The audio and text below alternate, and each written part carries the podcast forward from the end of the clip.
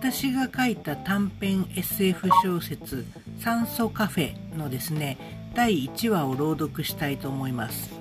えーとこちらもですね格読むというサイトでですね夢咲香織というペンネームでえーと、全話アップしてあります。で完結しておりますので続きが読みたい方はですねあの格読むのサイトの方でお読みになってください。リンクをコメント欄に上げておきます。第1話序章俺は喫茶店の店長である42歳になるが嫁さんはいない従って子供もいないこのメガシティ東京では今時珍しくもない。喫茶店経営はぼちぼち。長年の少子高齢化の影響か、常連客の年齢は高めだ。まあ俺だって出生率の低下に一役買っているわけだから文句は言うまい。店長、何ブツブツ言ってるんですか？もう閉店の時間なんですけど。大川奈々の不服そうな声で我に返った。彼女はうちでアルバイトをしている。少々口うるさいが、キビキビとよく働く。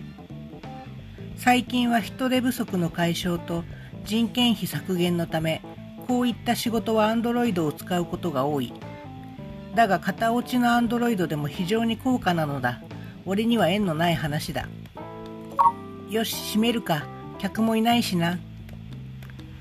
今日の客入りは芳しくなかった。いつものことではある。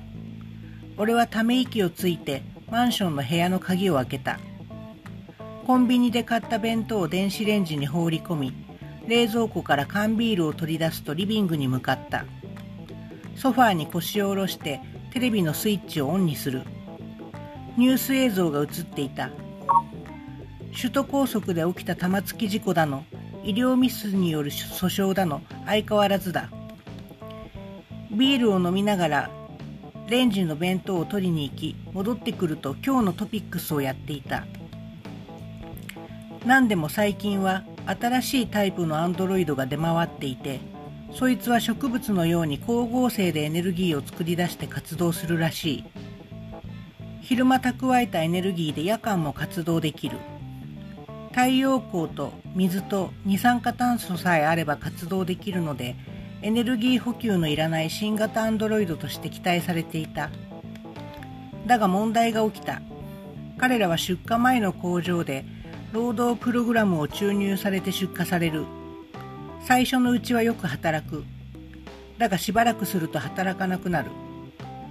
彼らは自力でエネルギーを生み出せるためそもそも労働して糧を得るという発想がない。だから労働プログラムを注入するわけだがある時働く必要なんてないのではないかということに気づくというのだ。そして持ち主のもとから逃げる。回収してプログラムを再注入してもやはり同じ道をたどるという。街では不老化した野良アンドロイドを見かけることもあるらしい。なんともおかしな世の中だ。